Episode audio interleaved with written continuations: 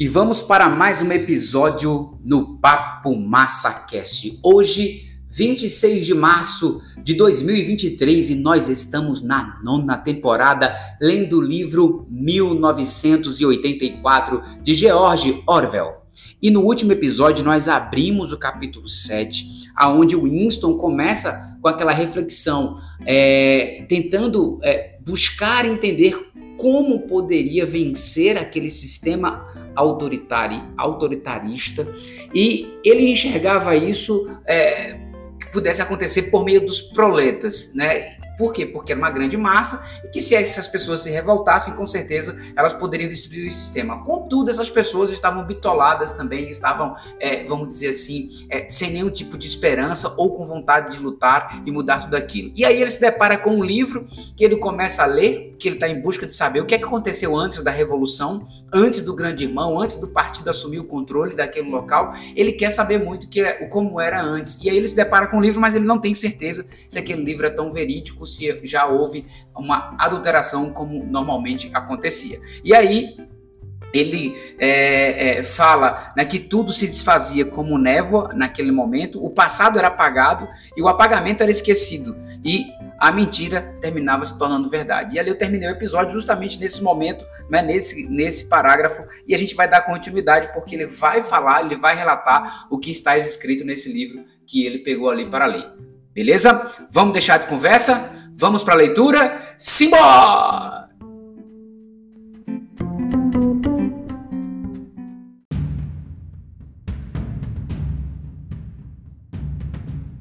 Continuidade do capítulo 7.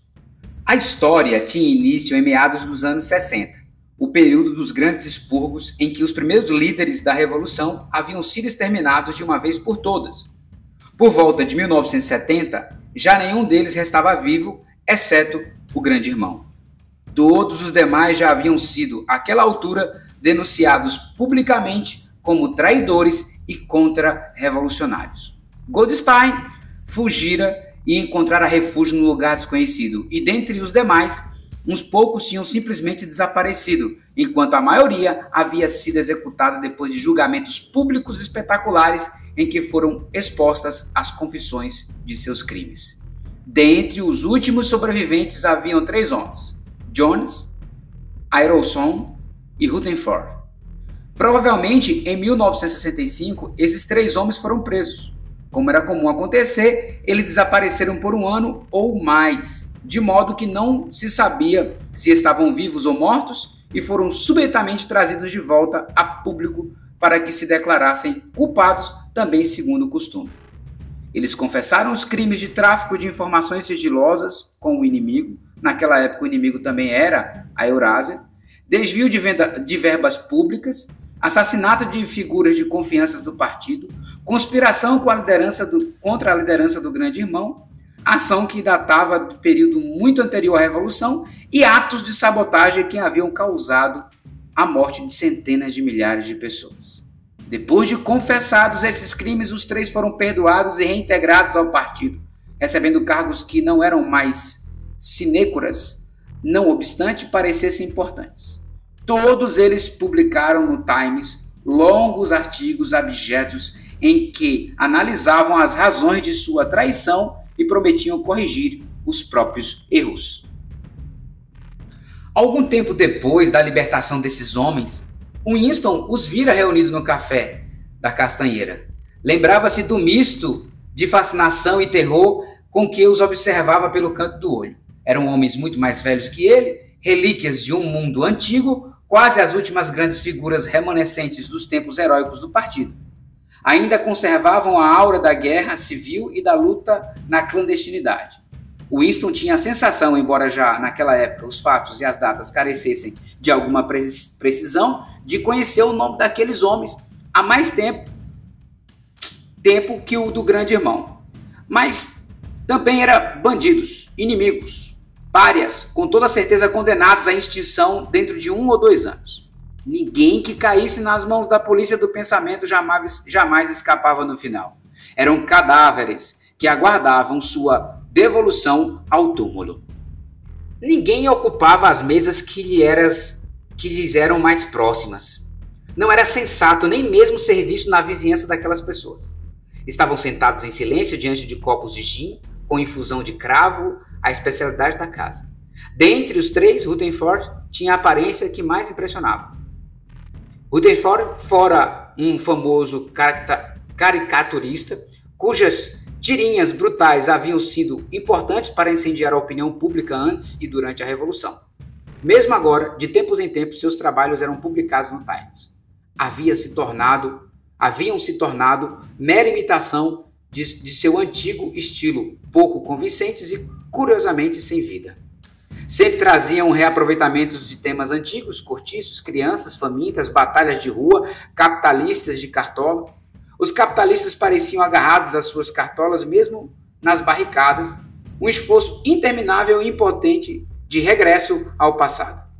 Ele era um homem imenso, com uma juba de cabelos grisalhos e encebados, o rosto inchado e coberto de rugas, os lábios protuberantes. Parecia ter sido, em algum momento, um homem muito forte, mas seu corpo grande se encontrava então inclinado, curvado, abaulado, ruindo em todas as direções. Ele parecia colapsar diante dos olhos de todos, como uma montanha que desabasse.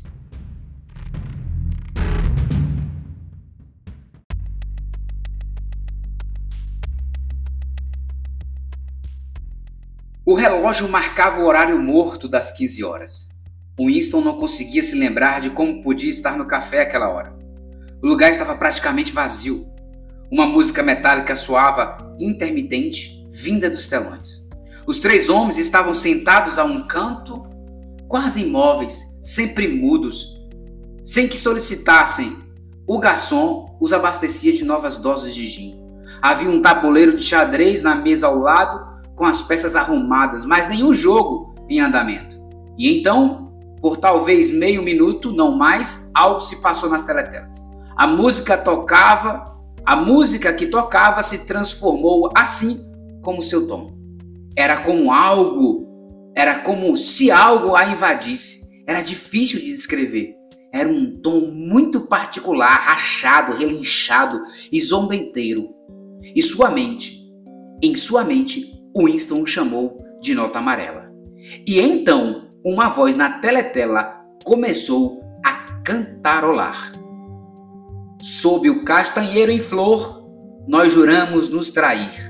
Todo mundo vai cair sob o castanheiro em flor. Os três homens não se mexeram, mas quando Winston olhou de novo para o rosto ruinoso de Rutherford, viu que seus olhos estavam cheios de lágrimas. E foi então que percebeu pela primeira vez, com uma espécie de tremor interno, e ainda sem saber o que fizera tremer, que Aerosol e Rutherford tinham o nariz quebrado. Um pouco mais tarde, os três foram novamente presos. Aparentemente haviam se envolvido em novas conspirações desde a sua libertação. No segundo julgamento, confessaram mais uma vez todos os seus crimes antigos enfileirando ao seu lado uma nova série de delitos. Os três foram executados, os seus destinos registrados nas crônicas do partido como advertência à posteridade. Cerca de cinco anos depois, em 1973, Winston desenrolava um maço de documentos que acabara de cair do tubo pneumático sobre a mesa, quando encontrou um fragmento de papel que evidentemente havia sido enfiado entre os demais e então esquecido. No instante em que desamassou, viu o que representava. Era meia página rasgada de uma edição do Times datada de cerca de 10 anos antes, a metade superior da página, de modo que incluía a data e que continha uma fotografia dos delegados presentes a uma reunião do partido em Nova York.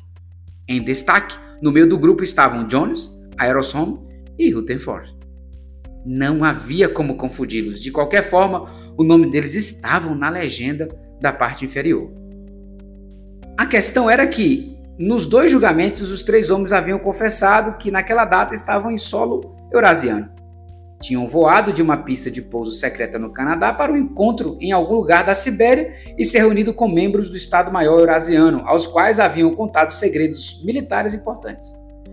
A data ficara gravada na memória de Winston porque, por acaso, era o solstício de verão mas a história toda provavelmente estava registrada em inúmeros outros lugares. Só havia uma conclusão possível: as confissões não eram verdadeiras.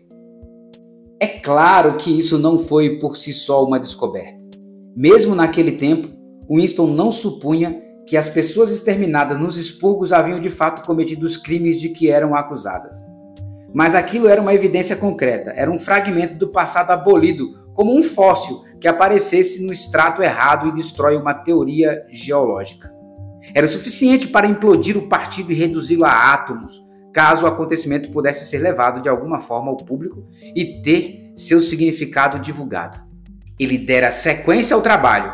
Assim que viu que era a fotografia e o que significava, cobriu-a com uma outra folha de papel. Felizmente, quando desenrolou o maço de folhas, ela se revelara de cabeça para baixo em relação à perspectiva da teletela. Ele pôs o bloco de rascunhos no joelho e empurrou cadeira para trás para ficar o mais longe possível da teletela. Conservar o rosto vazio de qualquer expressão não era difícil, e com algum esforço até mesmo a respiração podia ser controlada. Mas era impossível controlar as batidas do coração e a teletela era sensível o bastante para captá-las. Deixou que transcorresse o que, lhe o que lhe pareceram dez minutos, o tempo todo atormentado pelo medo de ser denunciado por algum acidente uma lufada que atravessasse a mesa de repente, por exemplo. Em seguida, ele depositou a fotografia no buraco de memória da memória, sem descobri-la novamente, acompanhada de outros papéis usados. Talvez não tenha levado mais de um minuto para ele se desfazer em cinzas.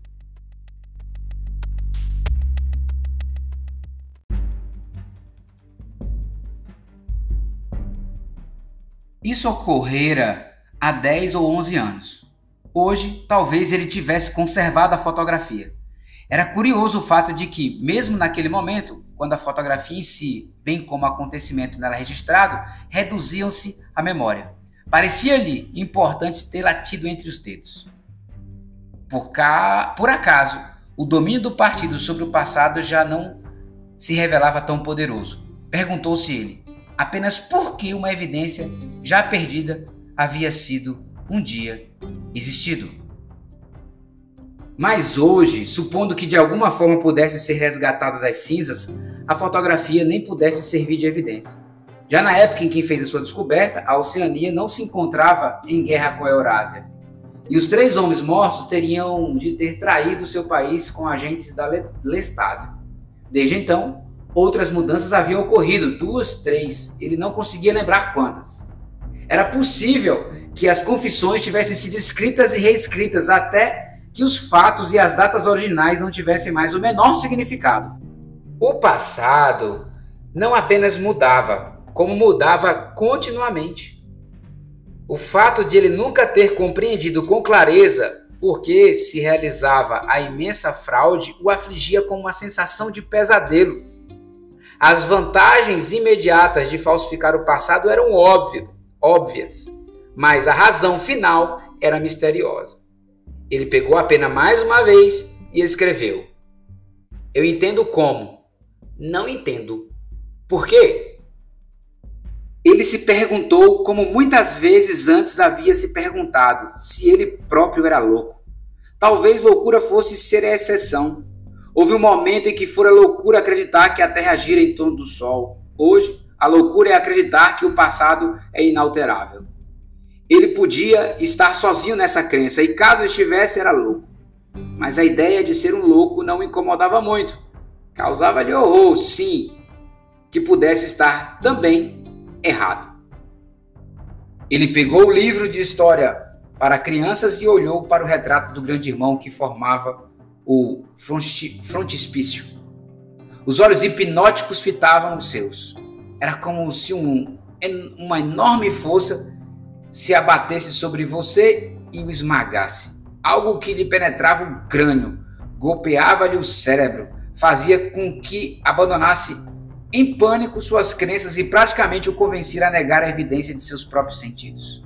Por fim, o partido anunciava que dois mais dois eram cinco e era preciso acreditar. Era inevitável que eles fizessem essa afirmação mais cedo ou mais tarde. A lógica de sua posição exigia isso. Não apenas a validade da experiência, como a própria existência de uma realidade objetiva era tacitamente negada pela filosofia do partido. A heresia das heresias era o senso comum. E mais aterrorizante do que o matarem por pensar de uma outra forma que eles pudessem estar certos. Pois, afinal, como sabemos que 2 mais 2 são 4? Ou que a força da gravidade funciona? Ou que o passado é imutável? Se o mundo passado e o mundo exterior existe apenas na mente e a própria mente é controlável, o que acontece então? Mas não. O Winston sentiu sua coragem se fortalecer de súbito, como de modo espontâneo, sem que fosse suscitado por alguma associação óbvia. O rosto de O'Brien surgiu em sua mente. Ele sabia com mais certeza que antes que O'Brien estava ao seu lado. Ele estava escrevendo o diário por O'Brien, para O'Brien. Era como uma carta sem fim que alguém jamais pudesse ler, mas que era endereçada a uma pessoa em particular, ganhando a partir daí suas nuances. O partido lhe dizia que rejeitasse as evidências de seus olhos e ouvidos. Era sua ordem mais essencial e cabal. Sentia o coração faltar-lhe ao pensar no enorme poder que se alinhava contra si na facilidade com que qualquer intelectual do partido o derrotaria em debate nos, ar nos argumentos sutis que não seriam capazes de compreender e aos quais não saberia muito menos responder. Mesmo assim, ele estava certo. Eles estavam errados e ele estava certo. O óbvio, o banal e o verdadeiro tinham de ser defendidos. O simples era verdadeiro. Agarre-se a isso. O mundo sólido existe, suas leis não mudam. As pedras são duras, a água é molhada, os objetos que não são seguros caem em direção ao centro da Terra. Com a sensação de que conversava com O'Brien e ao mesmo tempo apresentava um axioma importante, ele escreveu: Liberdade é a liberdade de dizer que 2 mais 2 são 4. Se ela é reconhecida, todo o resto a acompanha.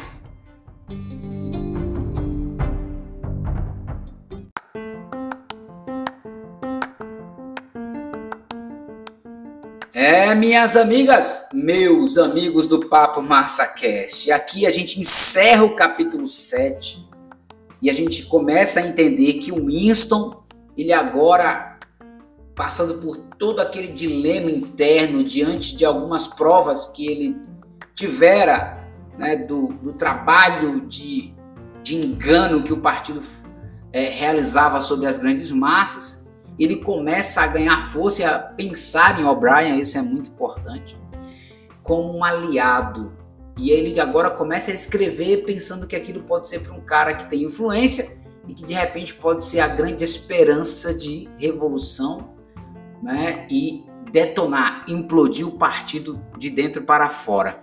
Então, continua ligado na leitura porque agora a história começa a esquentar e aí vocês vão acompanhar tudo que vai acontecer. Dá vontade, dá spoiler, óbvio, mas não, você tem que continuar acompanhando porque a história vai ser fantástica. Tem romance, tem aventura, tem perigo, é intimista. É muita coisa legal num livro, além de toda a discussão autoritarista que existe dentro desse sistema que ele vive e que reflete grande parte da sociedade no mundo afora, não só no Brasil.